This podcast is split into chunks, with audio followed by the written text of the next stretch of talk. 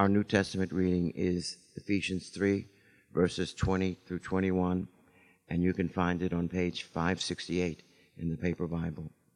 Now, to him who is able to do far more abundantly than all that we ask or think, according to the power at work within us, to him be glory in the church and in Christ Jesus throughout all generations, forever and ever. Amen. This is the word of the Lord. Okay, good morning. So, my name is Stephen. If you guys are new or visiting, uh, I want to welcome you guys. We have been in our study of in the book of Ephesians for the past 13 weeks. It's been 13 weeks, and today we are at the end of the series where Paul is sending a letter to the church in Ephesus, a letter that is to the church about the church. And what Paul has been doing up to this point is that he's been telling us in as many ways as the human mind can conjure up just how much he, God loves us, that we are secure, that we are protected. Because Jesus lived the perfect life that we should have lived but didn't, and Jesus died the harsh, sinful death that we should have died, but now no longer need to because we are now secure in the hands of God. This is a letter to the church about the church.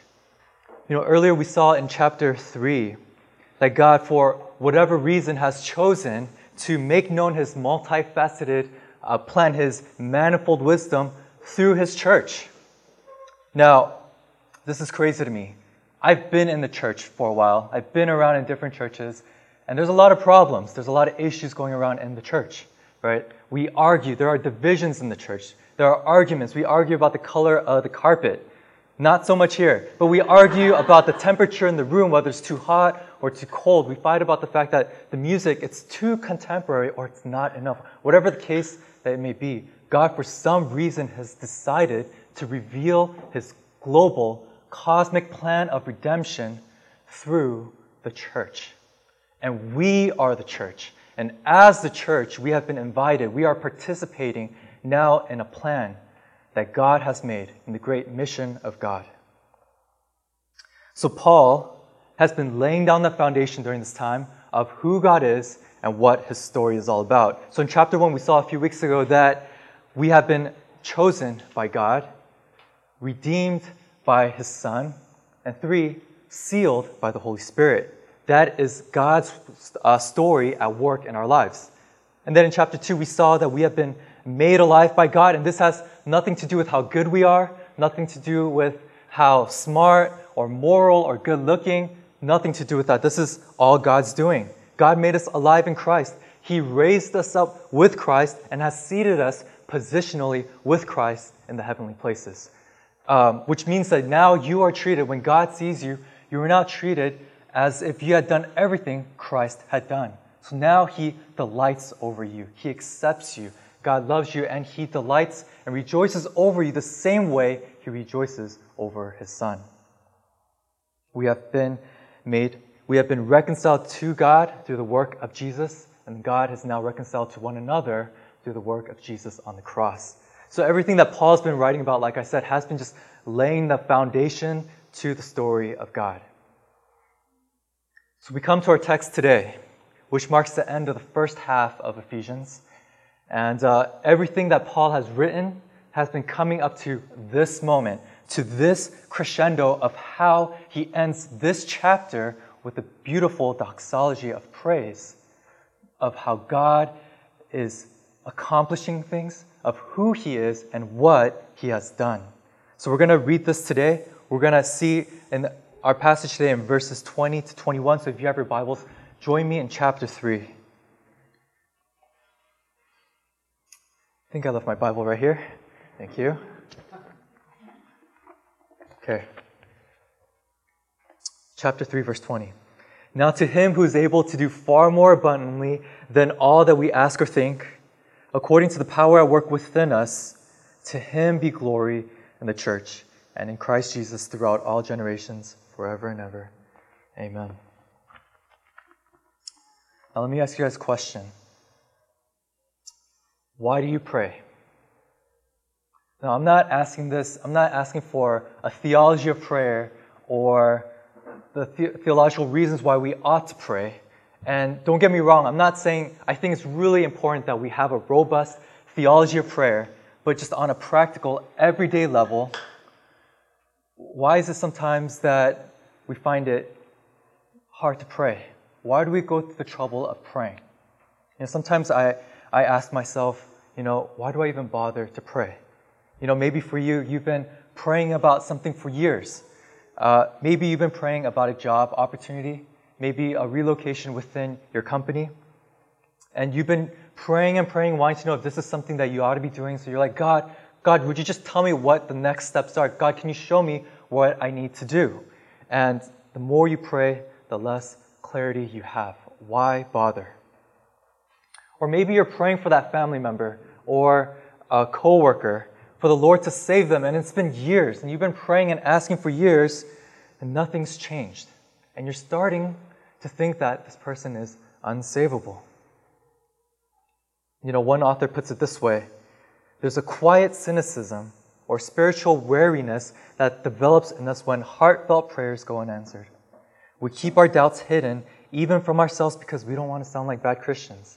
There's no reason to add shame to our cynicism, so our hearts shut down. So, again, I, I wrestle with this from time to time, and I think if we're being honest with ourselves, I think we all think about these things.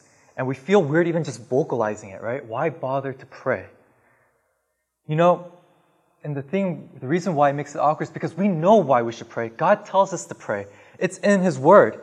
Yet so often we feel disconnected in our spirits and we feel this tension, and it's this thing that we wrestle with in our daily lives. And we come across texts like Matthew 7 where Jesus says, Ask and you will receive, seek and you will find, knock and it'll be open to us. And we're like, God, I'm, I'm asking, but it doesn't feel like I'm getting or receiving. Um, God, I feel like I don't feel this change that's happening in my heart, and it's not happening in the things that I'm praying about. There can just be this disconnect in our prayer life. And it can feel like God's expectation of us is just way too high. And again, if we're being honest with ourselves, we all wrestle with this to some extent. You know, sometimes we could also even blame our culture, the American culture, let alone the culture of Boston, right? Where it makes it hard to pray because we prize and we value accomplishments. We value getting things done. We value getting, being active. We even value running as a lifestyle, right? How many of us in this room own a pair of New Balances? We love our New Balances here, right? We wear them for all occasions, and it looks funny, but don't get me wrong. I mean, who am I to blame? I'm not going to say anything about fashion here, right? Right? Who knows? But it makes sense because it's hard for us because prayer is just simply talking to God and it doesn't keep pace with our active lifestyle. It's not as fast as we want it to be. And God's expectation of us to continually pray, as he says in 1 Thessalonians chapter 2, we should constantly be in prayer, seems a little bit unrealistic especially when we don't see Him responding the way we want Him to. God, it feels like your expectations are just way too high. But I want to suggest I think the problem with our prayer life doesn't lie with our culture, although that may be a factor, or God's high expectations of us. But rather, I think the problem with our prayer life lies with the condition of our hearts. You see, it's a heart that expects too little from God. It sees God as too small. We're not praying to the God of the Bible. We're not praying to the Creator, the King of the universe, and we're certainly not praying to the God that Paul is praying to in this text. So, today in our text, we're going to see how Paul approaches the throne of grace. And we're going to see that he approaches God with a view of God's greatness. We're going to see that. And that you and I, if we ever hope to have a vibrant, robust prayer life, our expectations of God need to be elevated. We need to have a bigger vision for who God is. We need to be reminded actually who we are praying to, who we are calling out to, and who we are living for the glory of.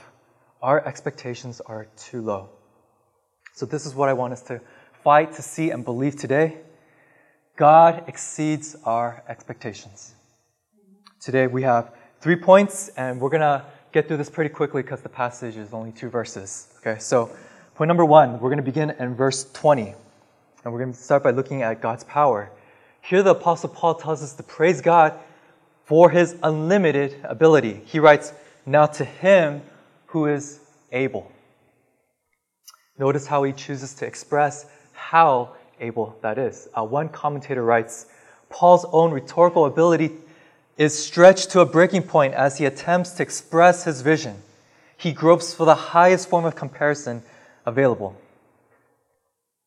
In other words, Apostle Paul is not saying, uh, not only does he say God is able to do all that we ask and think, but he goes a step further. He says, God is able to do far more abundantly all that we ask or think. Think about it this way. You know, think about a young couple in love. They're on the phone. They have to hang up, and so they say, "You know, I, I miss you." And the other person says, "No, I miss you more. No, I miss you so much more. I miss you really, really so much." Paul is kind of doing the same thing here. He's kind of said, "All right, God can do exceedingly more, but he's gone a step beyond that, and he's gone to the max so much more that his words kind of breaking apart here. He's saying far more abundantly than all that we can think or ask. So, what's his point? His point is that God is all powerful. His point is that when the people of God go to God in prayer, when they have a big prayer, and maybe this is something that think that this is just hopeless, he wants them to know that his power is never to be in question. It is only a matter of his good and perfect will because his power is absolutely limit, limitless. And this is, so, this is so important for Christians to know because sometimes we go to the Lord with prayers and we feel so hopeless. You know, we, it might be a deep wound to our soul because we had something painful that happened this past week. Maybe you lost a job. Maybe you were betrayed by a friend. Maybe it's yourself. Maybe you've been struggling with this same sin over and over, and now you're just kind of ashamed to bring this prayer to the Lord. Paul wants you to understand that God's power is not in question as to his ability to answer. He is able. We go on to point two in verse 20. He says that God's power this power for which you're praising Him is already at work within you. Now, this power was referenced to us in chapter 1, verse 19, where Paul writes, These are in accordance with the working of the strength of His might, which He brought about in Christ when He raised Him from the dead and seated Him at the right hand of the heavenly places.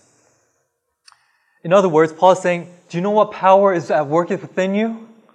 The same power that raised Christ from the dead that power is at work within you.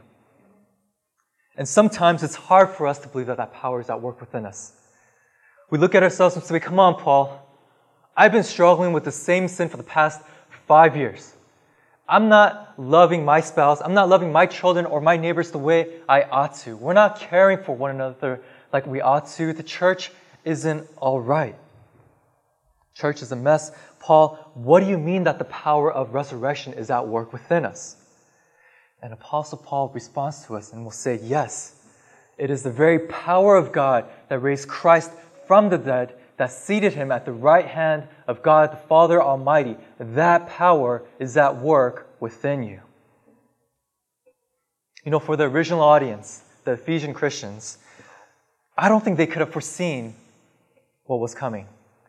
Could they have imagined that a number of years from that moment when they received the letter, that an 86 year old man who had come up under the ministry of the gospel would stand in front of the Roman consul and he would be told, Polycarp, you renounce Christ or die.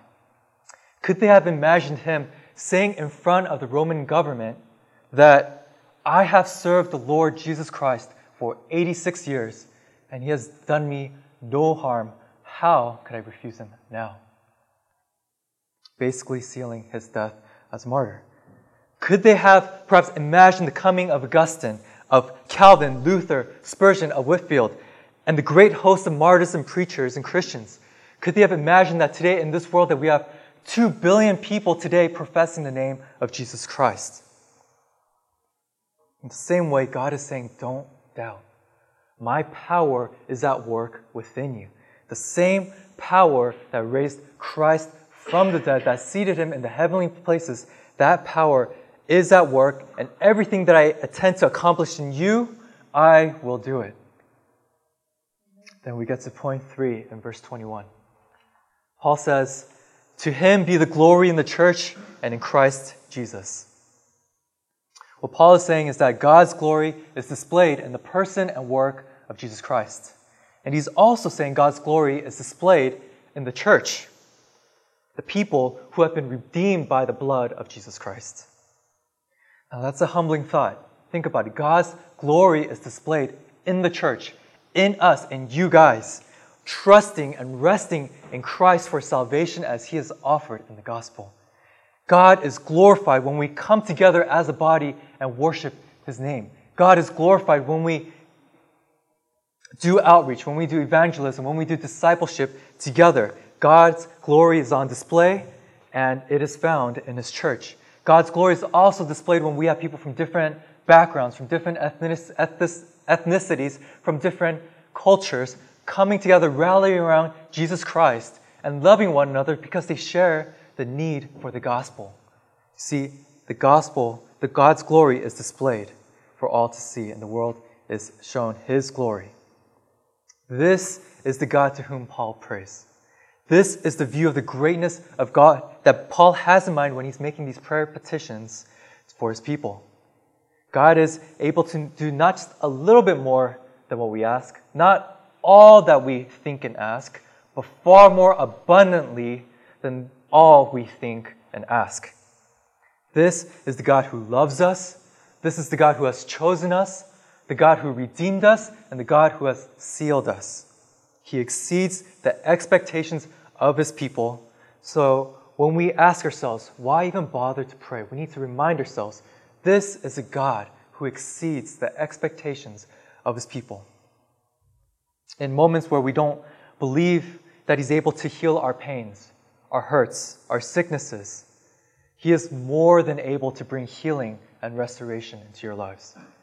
When you and I go before him and ask him to for the things that will further his plan to unite all things in heaven and on earth under Jesus, we need to remember who it is that we are praying to, who it is we are calling out to.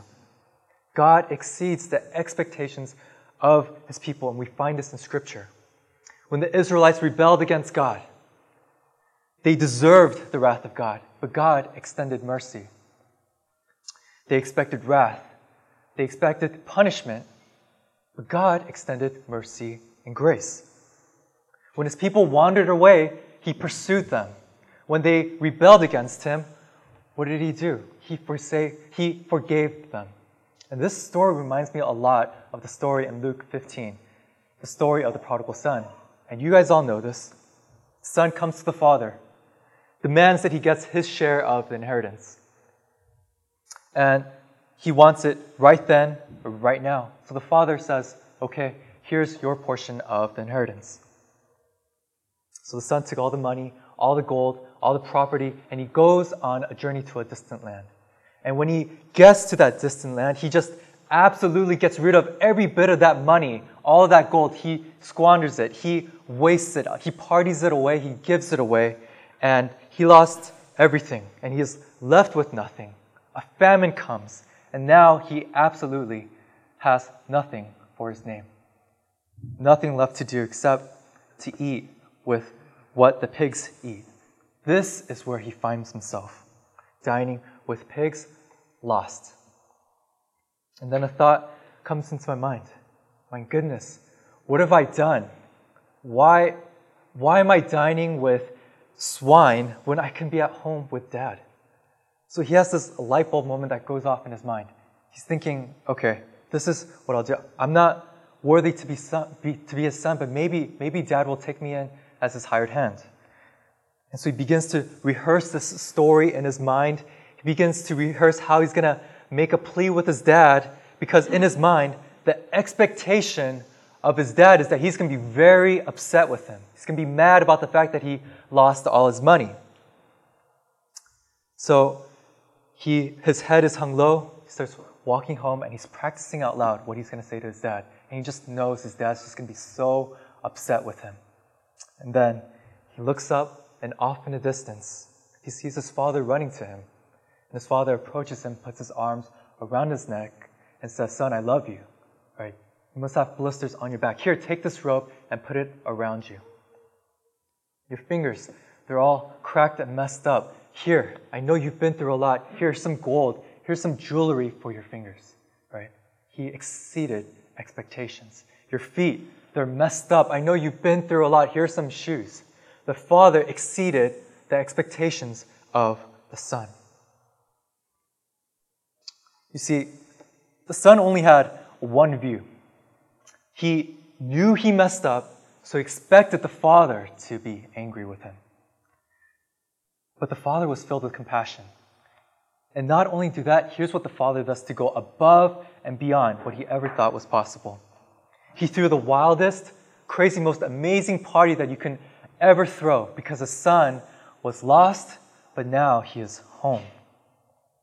This is a picture of our God. This is our God who exceeds our expectations every moment of every day. Can you imagine what it would look like when you, be, when you go before the Lord and you pray believing that God can exceed your expectations?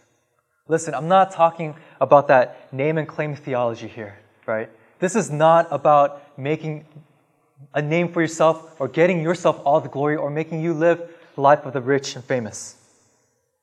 I'm not talking about that. Paul's not talking about that because he concludes by saying, To him be the glory. This is the story of God. This is the story of how God is able. Verse 21 To him be the glory in the church and in Christ Jesus throughout all generations, forever and ever. So let's pray with urgency. Let's pray that God is able to heal a disease, that we feel or think that is incurable. Let's pray and believe that God can save the hardest of hearts. Let's pray and believe that God is able to do exceedingly more than we can ever think or ask. This is the God we worship. And this is the God we serve. Let's pray. But Father God, your glory is displayed when sinners are brought out of deserved condemnation into adoption as sons and daughters, forgiven of their sins and transformed by God's Holy Spirit. God, we were made to delight in you. Holy Spirit, I ask that you would do the work that only you can. We thank you, and in Jesus' name we pray. Amen.